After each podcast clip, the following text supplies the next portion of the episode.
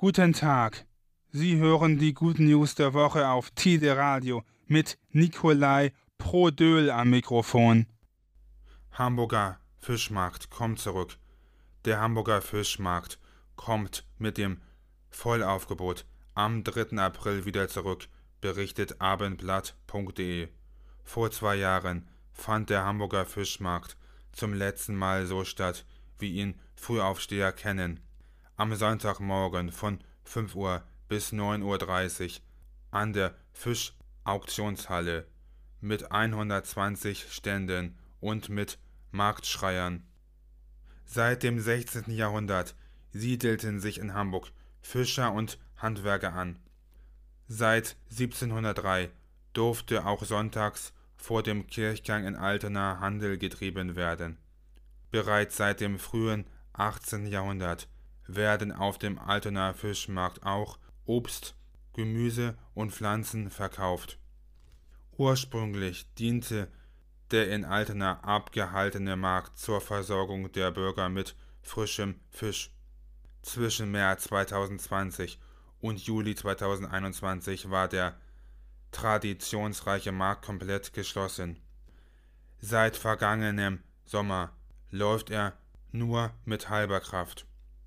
Der Bezirk Altena weist darauf hin, dass die Corona-Regeln auf dem Markt sich an denen orientieren, die für Wochenmärkte in der ganzen Stadt gelten.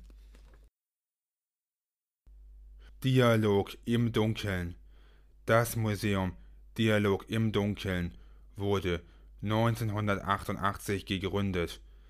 Durch eine Begegnung auf Augenhöhe soll sehenden Menschen der Alltag von Menschen mit Blindheit näher gebracht werden. Die Dialogausstellungen gibt es auch weltweit. Mehr als 8 Millionen Menschen in 38 Ländern und 170 Städten haben einen Dialog im Dunkeln, Dialog im Stillen oder Dialog mit der Zeit erlebt.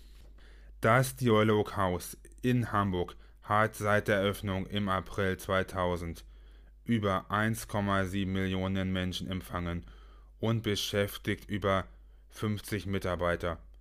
Rund 60 Prozent sind Menschen mit Einschränkungen. Alle Mitarbeiter, ob mit oder ohne Einschränkung, leisten einen aktiven Beitrag zu einer inklusiven Gesellschaft.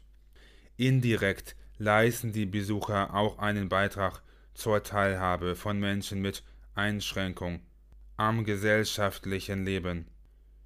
Sie ermöglichen Menschen ein Einkommen und Anerkennung denen dieses Grundrecht aufgrund von Vorurteilen und Ausgrenzung nach wie vor häufig verwehrt bleibt.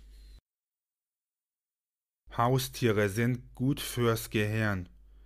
Im Alter lässt die Denkfähigkeit bei vielen Menschen mehr und mehr nach.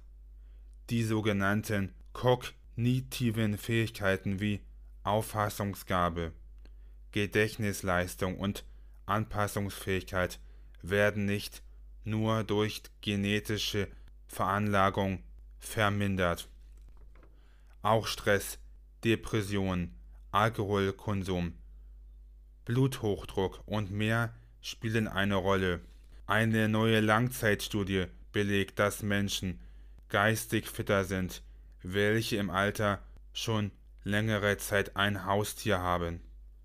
Tierbesitzer haben demnach oftmals eine verbesserte kognitive Hirnleistung.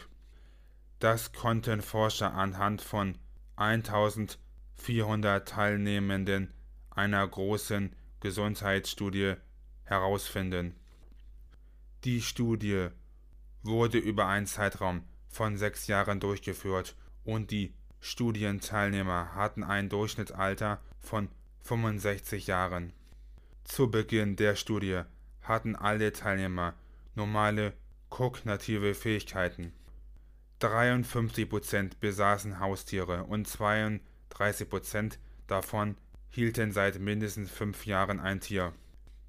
Diese fallen damit unter die Langzeittierbesitzer. Um diese Ergebnisse zu bestätigen und die Mechanismen zu verstehen, seien laut der Forscher noch weitere Studien nötig. Diese und weitere Good News finden Sie im Internet unter nur positive Nachrichten.de. Die Good News der Woche hören Sie am Dienstag um 6.30 Uhr und am Donnerstag um 12.30 Uhr auf Tide Radio.